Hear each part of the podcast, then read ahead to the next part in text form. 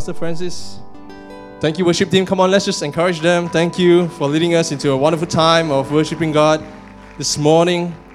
And a very good morning to all of you. It's, so good to see each and one of you on this Sunday morning. And uh, so good to see familiar faces after being away for about a week.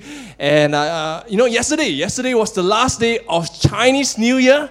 And uh, so it is time to get back to healthy living. Huh? I believe all the makan makan is over, all the mandarin orange, all the bakwa is over. And I hope and believe that Chinese New Year has been good to all of us, uh, even though we, we, we see the news of the virus, you know, going around here and there. Uh, but I hope Chinese New Year has been good to all of you. That you had a good time of catching up with your relatives, uh, your friends. And uh, for those of you, I believe that you have received all the ang that you want to receive and that you have given all the ang that you want to give as well. Yeah? And uh, this morning, this morning, especially for this year, this year, 2020, our church is continuing on the theme of building legacy. And particularly for this year, we want to focus on building a legacy of discipleship. We want to be disciples, we want to be soul winners, we want to be disciples who make disciples. And part of building a legacy of discipleship is the Word of God.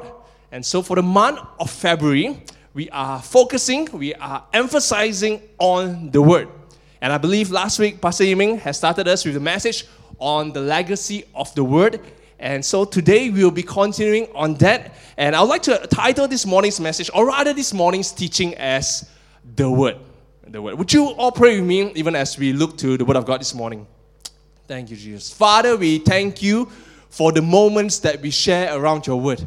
Lord, it's through these moments that we see your plans for us, we see who you are. Holy Spirit, you are our greatest teacher. So give us a mind to understand, our ears to hear, our eyes to see, and the faith to believe. So, Lord, we thank you. We commit the rest of this time to you. In Jesus' name we pray. Amen. Now, how many of you uh, this morning have been asked about the Bible before. You know, people have come to you, and whether is it your family members or whether is it your friends, you know, they have come to you and asked you about the Bible. You know, such as, uh, what is the Bible about? You know, why do you believe uh, in the Bible, you know, something along those lines. And so, just a show of hands, if you have been asked those questions before, or perhaps you have asked those questions, or even perhaps even right now you are asking those questions. Can I show of hands if anyone have approached you and asked you bring this topic? Okay, quite a number of hands. Yep, quite a number of hands. Thank you very much. And you know, I remember one of the nights, uh, my son, my eldest son, uh, came to me and asked me a very big question. You know, and my son uh, knows some of the Bible stories. He, knows about Noah and the flood. He knows about Joseph and his, uh, his brothers. Uh, he definitely knows David and Goliath, always taking down a giant. Uh, he knows about Daniel Lion's Den, the birth of Christ, and of course, because we are Pentecost, he definitely knows Pentecost as well. Uh, and so, one night, after reading him a Bible story, uh, Dom asked me a question. No, Papa, Papa, why are there so many stories in the Bible? Wow, very big question for a two and a half year old, okay? Uh, why are there so many Bible stories? Why are there so many stories in the Bible? And I knew the answer, but at the time, it was quite late at night, and you know, we were about to sleep, and uh, my mind is a little bit foggy already, and I was caught off guard, and I couldn't answer him, or, or rather, I would say, I couldn't give him an answer that was theologically appropriate for his age, you know, his two and a half years uh, mentality. So I just told him, well, uh, the stories are there because you know God wants to tell us something. God wants to tell us something. And Dom was quite satisfied with the answer, and uh, he, he, he didn't press on further, nor did he bring it up ever again. But for me, thinking back about it, I am super not satisfied with the answer that I gave him because the answer that I gave him doesn't do justice to the Word of God. You know, it feels like I'm just giving him a little slice of icing from the cake. Not even the cake itself. There's a tiny little slice of icing from the cake. And I'm not sure about you, but in the past, when people ask me about the Bible, uh, you know, sometimes after the conversation I had with them, I feel like I have watered down the Bible and I have inadequately presented the Bible to them. You know, have you ever felt that way when you in your conversation with people and then sometimes you answer them? You know, it feels like, ah yeah, did we really answer properly? Did we give them a solid answer or, or it's a little bit, you know, shaky and all? And so this morning, to help all of us today, to help us give a better answer to anyone who asks us about the Bible, and to help us understand the Bible better for ourselves, uh, we're going to answer a couple of questions. In fact, we're going to be looking at four big questions. And so the first questions we're going to ask is what is the Bible? Okay, what is the Bible? And the second question is what makes the Bible our foundation of faith? What makes it our guide? What makes it our weapon? Or rather, what makes the Bible the Word of God? Now, this question is based on last week's message, uh, which Pastor Ming shared. If you missed that message, you may head over to our website uh, and listen to the podcast uh, online. Okay, and the third question we want to address this morning is why should I believe the Bible? Or rather, why should you believe the Bible? And of course, last but not least, how should I respond to the Word of God? All right, so that's what we're going to do today. So, first question What is the Bible? What is the Bible? Okay. Some say that the Bible is God's love letter to us. You know, some say it's a bunch of stories compiled together. Uh, some say it's history that has been recorded for us, particularly history about the Jewish race, and it has been recorded for us in a nice, concise manner. Uh, now, this morning, we're not going to debate on what is what, but we're going to discover some general knowledge about the Bible. Uh, on Friday, I believe in your live cells, you have gone through some brief history of how the Bible came about yeah, and how it was transcribed, how it was written and copied from the original translations into the many, many translations that we have today. And this morning, we're going to do a short Bible quiz about some general knowledge of the Bible, and I need all of your participation, okay? I need all of your help uh, along with this Bible quiz. And uh, this is just a short Bible quiz. The real Bible quiz is happening in the middle of March on the book of Daniel. This is just a uh, heads up, okay? So that you know what's happening. Okay, so at this moment, can I have everyone to stand to your feet? Come. Can I have everyone to stand on your feet? Uh, if you are able to, and we're going to do some statements. We're going to go through some statements. We're going to go through some questions. And as we are going through them, if you do not know the statement or if you do not know the answer to the question, you may kindly take a seat. All right. If you got the answer wrong, you may also uh, sit down as well. Okay. Now this, just to clarify. Okay, this is not to embarrass anyone and say, ah, you don't know the Bible. Okay. No, no. This, this is not to embarrass anyone, but this is just to see how much we know generally about the Bible. And church, let's be honest about it. Okay. You are in church. Let's be honest, huh? And uh, so number can. So the first one, uh, the first statement. Let, let's take a look at it. The Bible consists of the Old and New Testament. If you do not know this, please sit down. Okay, okay, okay, great. You all know this, okay? Uh, now, you, you, we may laugh at this matter, but uh, seriously, some people may not know that the Bible consists of the Old and New Testament, especially if they have only been reading from the Bible app, because the Bible app does not break down the Old and New Testament. It's just one long list of books, the various books of the Bible and, and all, okay? And uh, just so you know, the word testament means covenant or formal agreement between two or more parties, okay? So in this case, it is a covenant between God and mankind, God and us. Okay, so the first, the first one, the Bible consists of the Old Testament. Uh, next question How many books are there in the Bible? If you did not answer 66, please sit down. Ah, okay, yes, I see some people, okay? If you do not answer 66, please sit down, okay? If you do not know, it's okay, okay? Don't have to be embarrassed about it. So you say 66. Next question. How many books are there in the Old Testament? How many books are there in the New Testament? Okay, think about it, okay? Don't shout answer, think about it. How many books are there in the Old Testament? How many books are there in the New Testament? If you say 66 books, how many? Is it 33? 33? Ah. The Old Testament has 39 books. Ah, Old Testament 39 books, New Testament 27 books. Okay, I, I see more people sitting now. And um, just so you know, the Old Testament was written in two languages. It was written in Hebrew and it was written in Aramaic. And the New Testament was written in ancient Greek. It, it was not written in the in English vernacular like what we have today. Okay. Uh, next statement. Matthew, Mark, Luke, and John are known as the Gospels. Okay, excellent. Okay, good. You all know this, okay? Um, next one, a little bit more tough a bit. Genesis, Exodus, Leviticus, Numbers, and the majority of Deuteronomy were written by Moses. Uh, okay, yes, okay, yes, some people know. Okay, and the last one, the last one, the last one, the most challenging of it all is who is the author of the book of Hebrews? Ah, who is the author of the book of Hebrews? Who is the author of the book of Hebrews? If you answered Paul, you are neither right nor wrong. Because the author of Hebrews didn't reveal himself or herself. Ah, so it's a trick question. Okay, thank you. Maybe sit down. Thank you, thank you, thank you for participation. Ah, okay, so there's, there's uh, some general knowledge about the Bible, and this leads us to the next question, a very important question, okay? What makes the Bible the Word of God? What makes the Bible the Word of God? What makes Scripture the Word of God? And to sum it up, there's about three answers that I could give uh, to all of us this morning. And the first one is that the Bible is inspired. The Bible is inspired. Everybody say me inspired. Okay. And 2 Timothy chapter 3, verse 16 to 17. Can we all read it together at the count of three? One, two, three. All scripture is God breathed and useful for teaching, rebuking, correcting, and training in righteousness, so that the servant of God may be thoroughly equipped for every good work.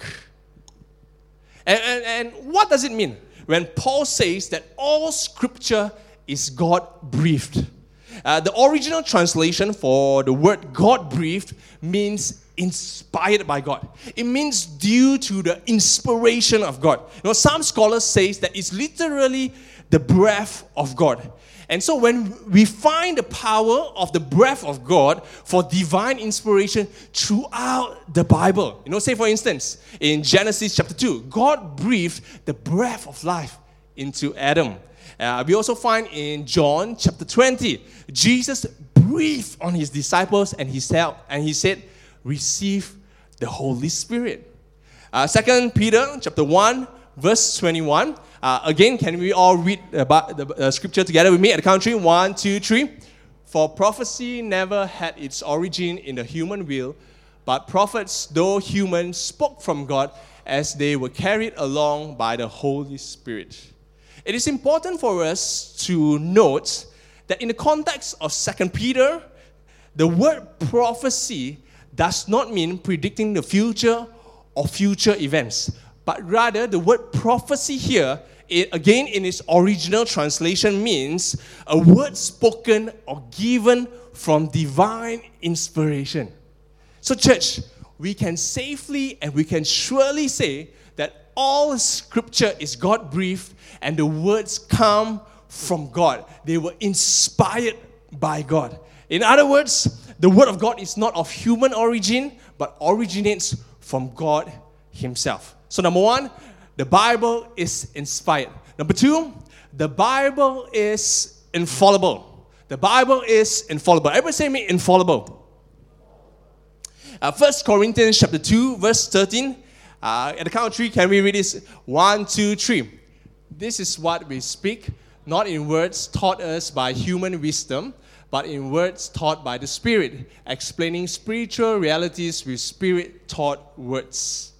It means that every single word of the original manuscript, every single dot, every single stroke is given by God, and they are not just mere ideas being conveyed. It is God given. Man didn't come up with some ideas on morality or some uh, way of living. It was God who guided the many authors to write in such manner and to write with such unity. It was birthed by God. It was given by God. Therefore, the Bible is infallible. It is inerrant. There is no error in the Word of God. Have you ever noticed the themes that are found throughout the books of the Bible. Now, throughout the 66 books of the Bible, they all carry that one foundational, they, ca- they all carry that one same message, which is God's redemption plan for mankind, God's restoration plan for mankind. Just think about it.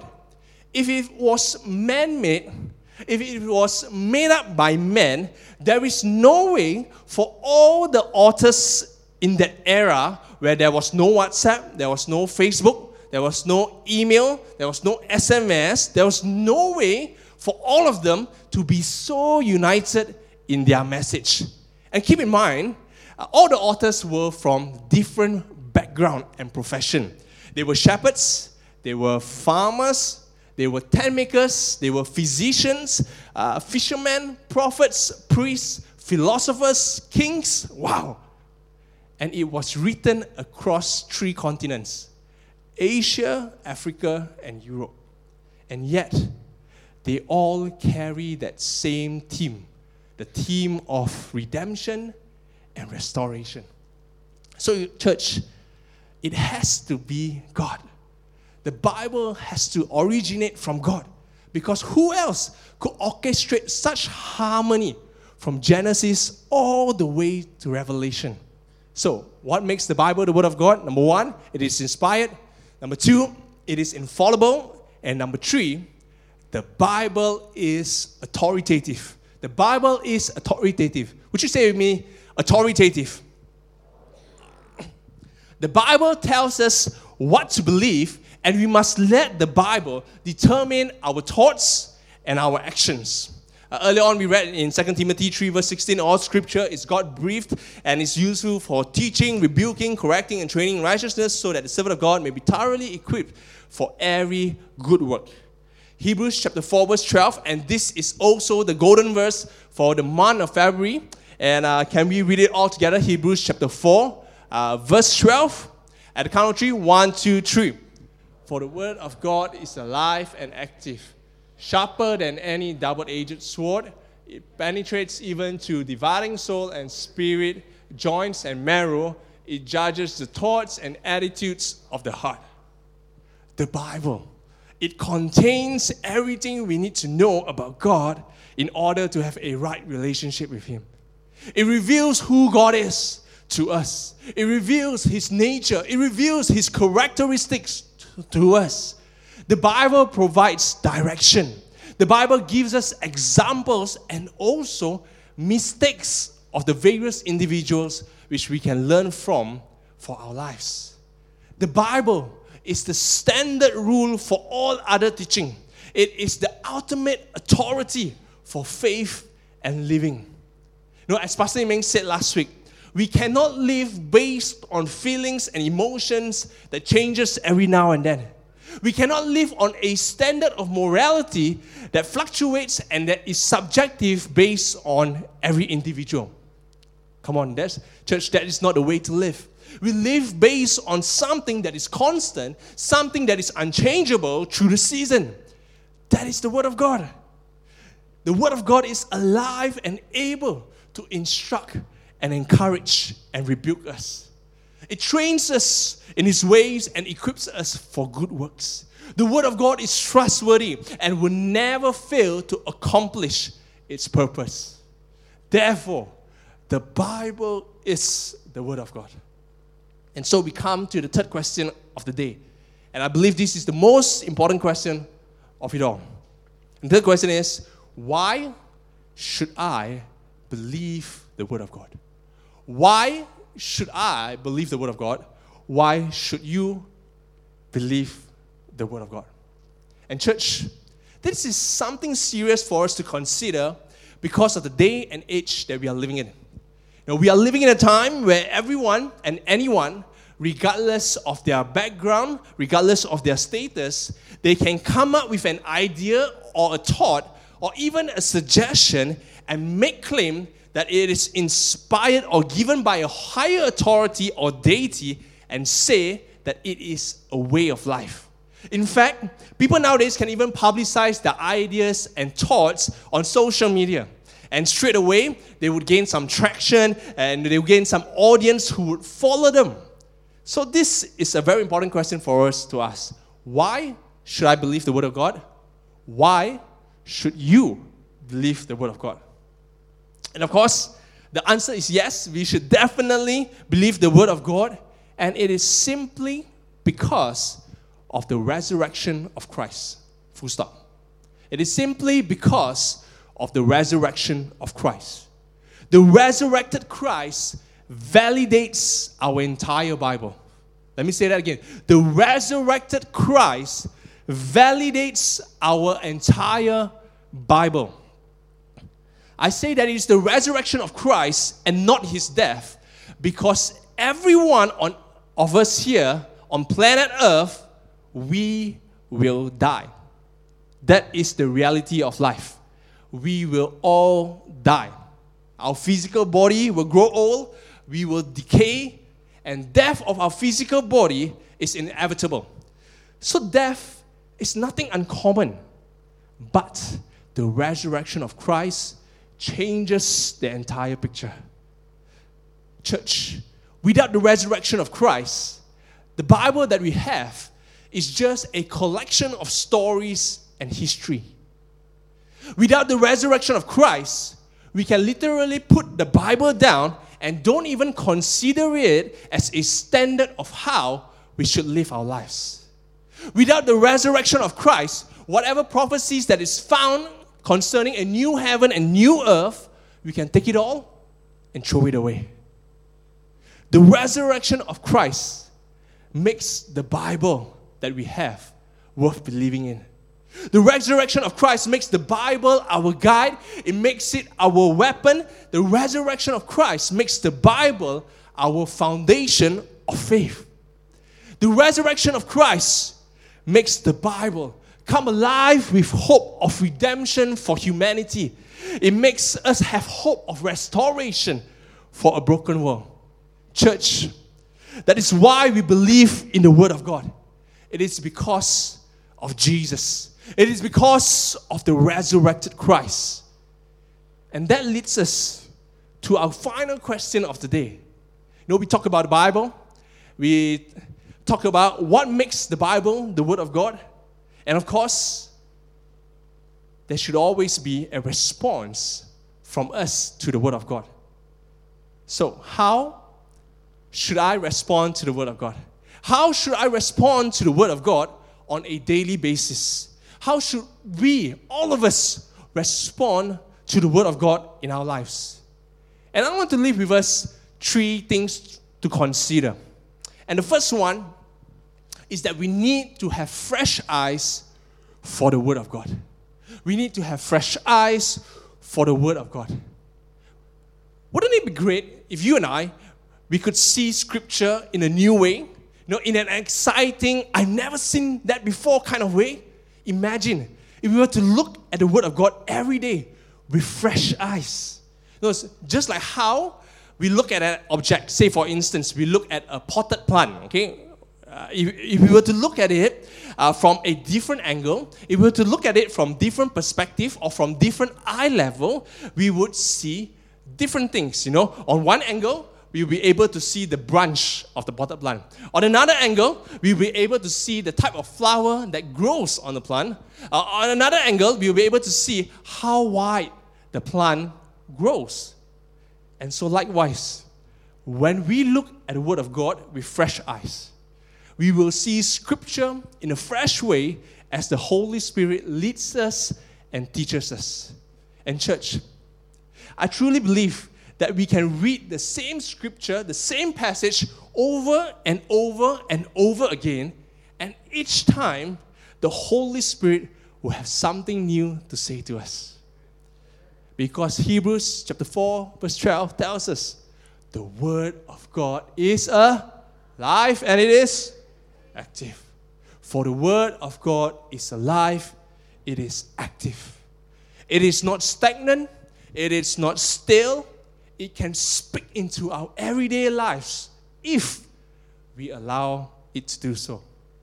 And, church, for us to look at Scripture with fresh eyes, we must first learn to develop the habit of fresh eyes. And one of the ways to cultivate the habit is to have a mindset, to have a perspective that there is always something new that the Bible can teach us. Is to have that mindset. You know, my youth pastor, Pastor Willard, I'm not sure if he remembers this, uh, in one of our conversations many, many years ago, he says that no matter who is preaching, no matter who is teaching, no matter what the lesson is about, whether we feel it is boring or dry, there is always something we can learn from the Word of God. Always. And I remember it so clearly until today. And that conversation has helped me to have a posture of always being open, to have fresh eyes to what the Holy Spirit wants to say to me through His Word. And friends, you and I, we cannot have a mindset that we have already seen it all, we have heard it all. Because, friends, if I can just be frank with all of us here, that is just plain pride. You know, sometimes people do come up to me and tell me, hey, Pastor, you know, I, have heard the sermon before. La. Ayah, ah, ay, Pastor, I've read that passage of scripture before. La. Ayah, ah, nothing new. La. Ayah, ah, so boring, la, Pastor. Sian la. Huh? Well, perhaps, perhaps. But are we living it out since we say that we already know the word? Are we living the word of God out since we say we already know the word? Are we being changed? Are we being transformed by the word of God to be more like Christ each day? And so, church, having fresh eyes for scripture may be easier for some people. For others, it may require more effort, but nevertheless, we have to be intentional about having fresh eyes. It doesn't happen overnight. We got to be intentional about it. In fact, I would say we got to position our lives in a posture of humility, in a posture of teachability to the Holy Spirit. So that whenever we look to the Word of God, the Holy Spirit will nudge us in our heart hey, this is for you. Hey, this passage is for your season, for your situation right now. And so, number one, how we respond to the Word of God, we respond with fresh eyes. Number two, as we read the Word of God, or as we hear the Word of God, number two, we respond by surrendering our hearts to Him. We respond by surrendering our hearts to God. Now, church, you know, oftentimes, or rather all the time in Scripture, the word heart is used to refer to the person's entire being and not just the physical heart, you know, not just the jantung, okay? Uh, it, the, whenever the word heart is used in the Bible, it is usually indicate a person's physical, emotional, intellectual, and moral being.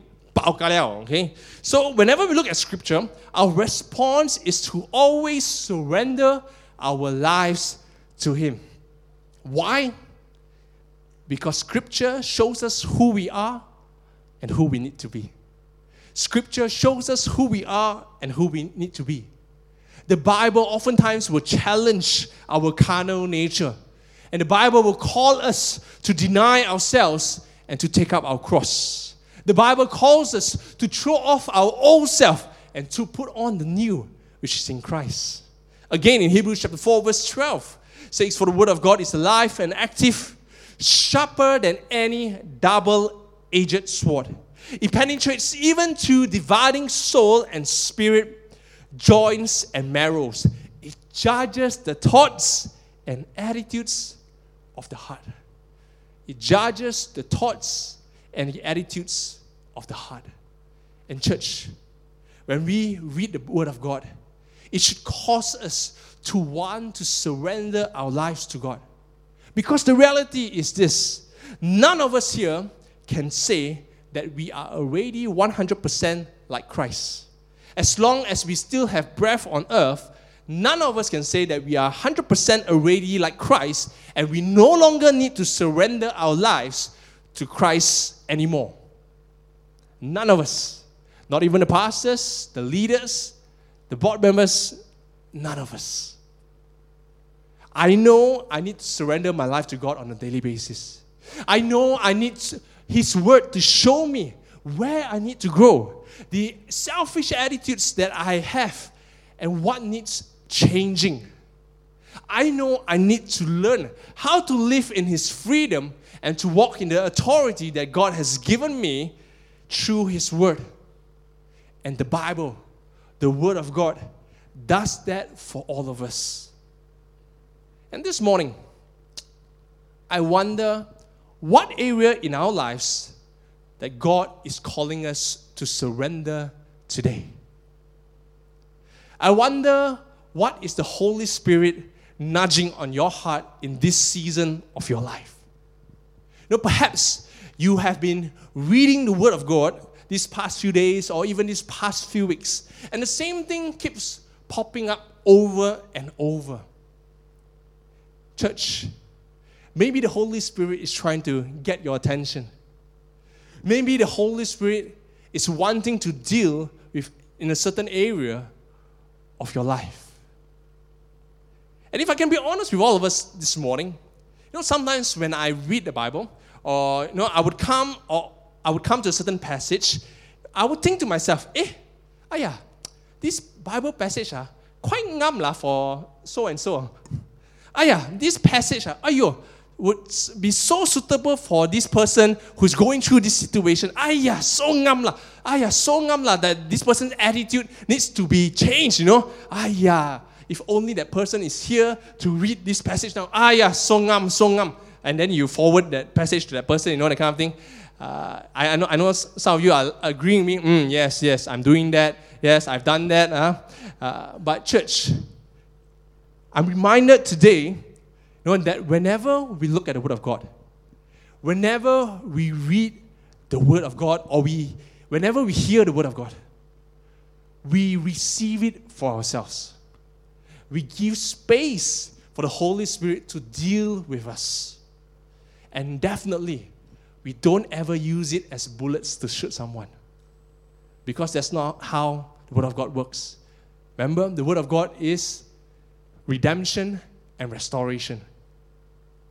And so, church, imagine with all of us here, if we were to learn to look at the Word of God for ourselves, putting away our selfish pride, to put away all our ego, and allow the Holy Spirit to shape us and to mold us.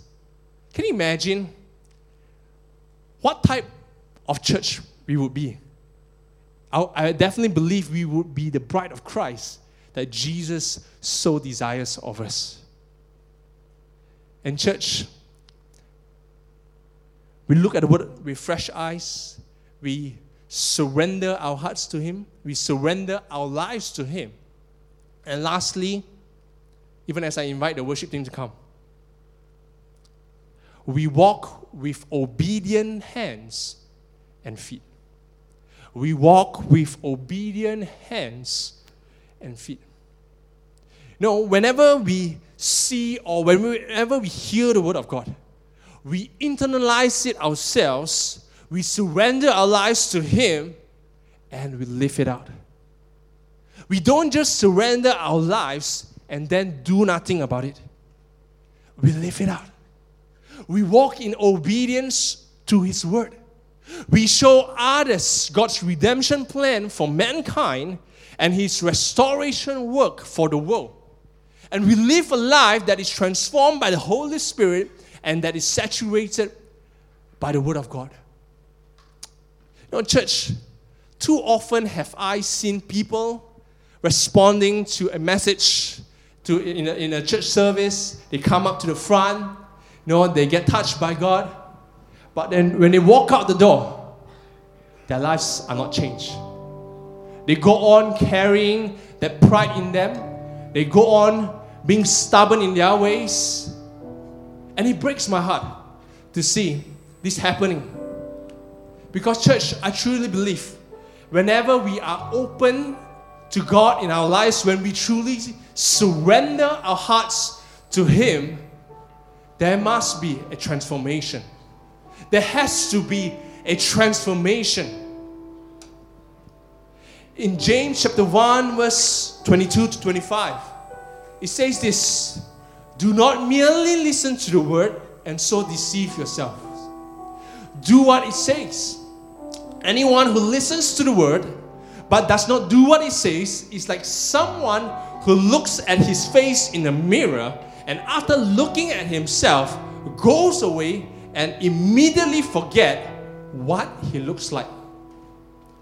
But whoever looks intently in the perfect law that gives freedom, in the word of God that gives life, and continues in it, not forgetting what they have heard, but doing it, they will be blessed in what they do. And I love the last verse. In another translation, in the Passion Translation, I'm going to read to you all. Verse 25 says this But those who set their gaze deeply into the perfecting law of liberty are fascinated by and respond to the truth they hear and are strengthened by it. They experience God's blessing in all that they do. Church, when we respond to the truth of God's word, when we live it up, we are strengthened by it. And we experience God's blessing in all that they do. And this morning, I just want to close with one more passage which I don't have on the screen. Psalms chapter 1, verse 1. It says, Blessed is the one who does not walk in step with the wicked, or stand in the way that sinners take, or sit in the company of mockers. Verse 2. But whose delight is in the law of the Lord, and who meditates on his law day and night. That person is like a tree planted by streams of water, which yields its fruit in season, and whose leaf does not wither, whatever they do prospers. Church, this is a sure guarantee. This is not me saying, this is the Bible. This is the Word of God that is alive and active. And He's saying to us today, if we were to get ourselves rooted into His Word, if we were to dig ourselves into His Word, and if we were to follow all that it says in His Word, the Bible tells us that we will be blessed. The Bible tells us that we will prosper in every season. Doesn't matter what storms comes our way, we will be like a tree that's its leaf doesn't wither. Amen. Amen. And church, this morning, as we are focusing on discipleship this year, can I just encourage all of us for 2020? Can we really get into the Word of God? Can we begin to dig into the Word of God more? You know, I know some people struggle with reading, but with technology, with the Bible app that we have nowadays, we can actually play the Bible app and the Bible app will read the passage of scripture to us. And so there's no excuse for any one of us to say that, hey, I cannot get into the Word of God. And so this morning, can I challenge all of us? Let us be changed by the Word of God. As we get into His Word, we will see God's presence clearly evident in our lives we will begin to have fresh eyes to see God's hand at work in us. We will begin to see clear directions from God. That we will see His plans, we will see His purposes. And so this year for 2020, let us make the commitment for personal revival. For personal revival.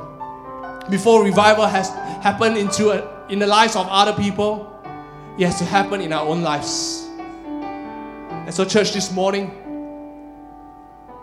let's come before God and say, God, I want to grow in you. God, I want to see something changing in my life.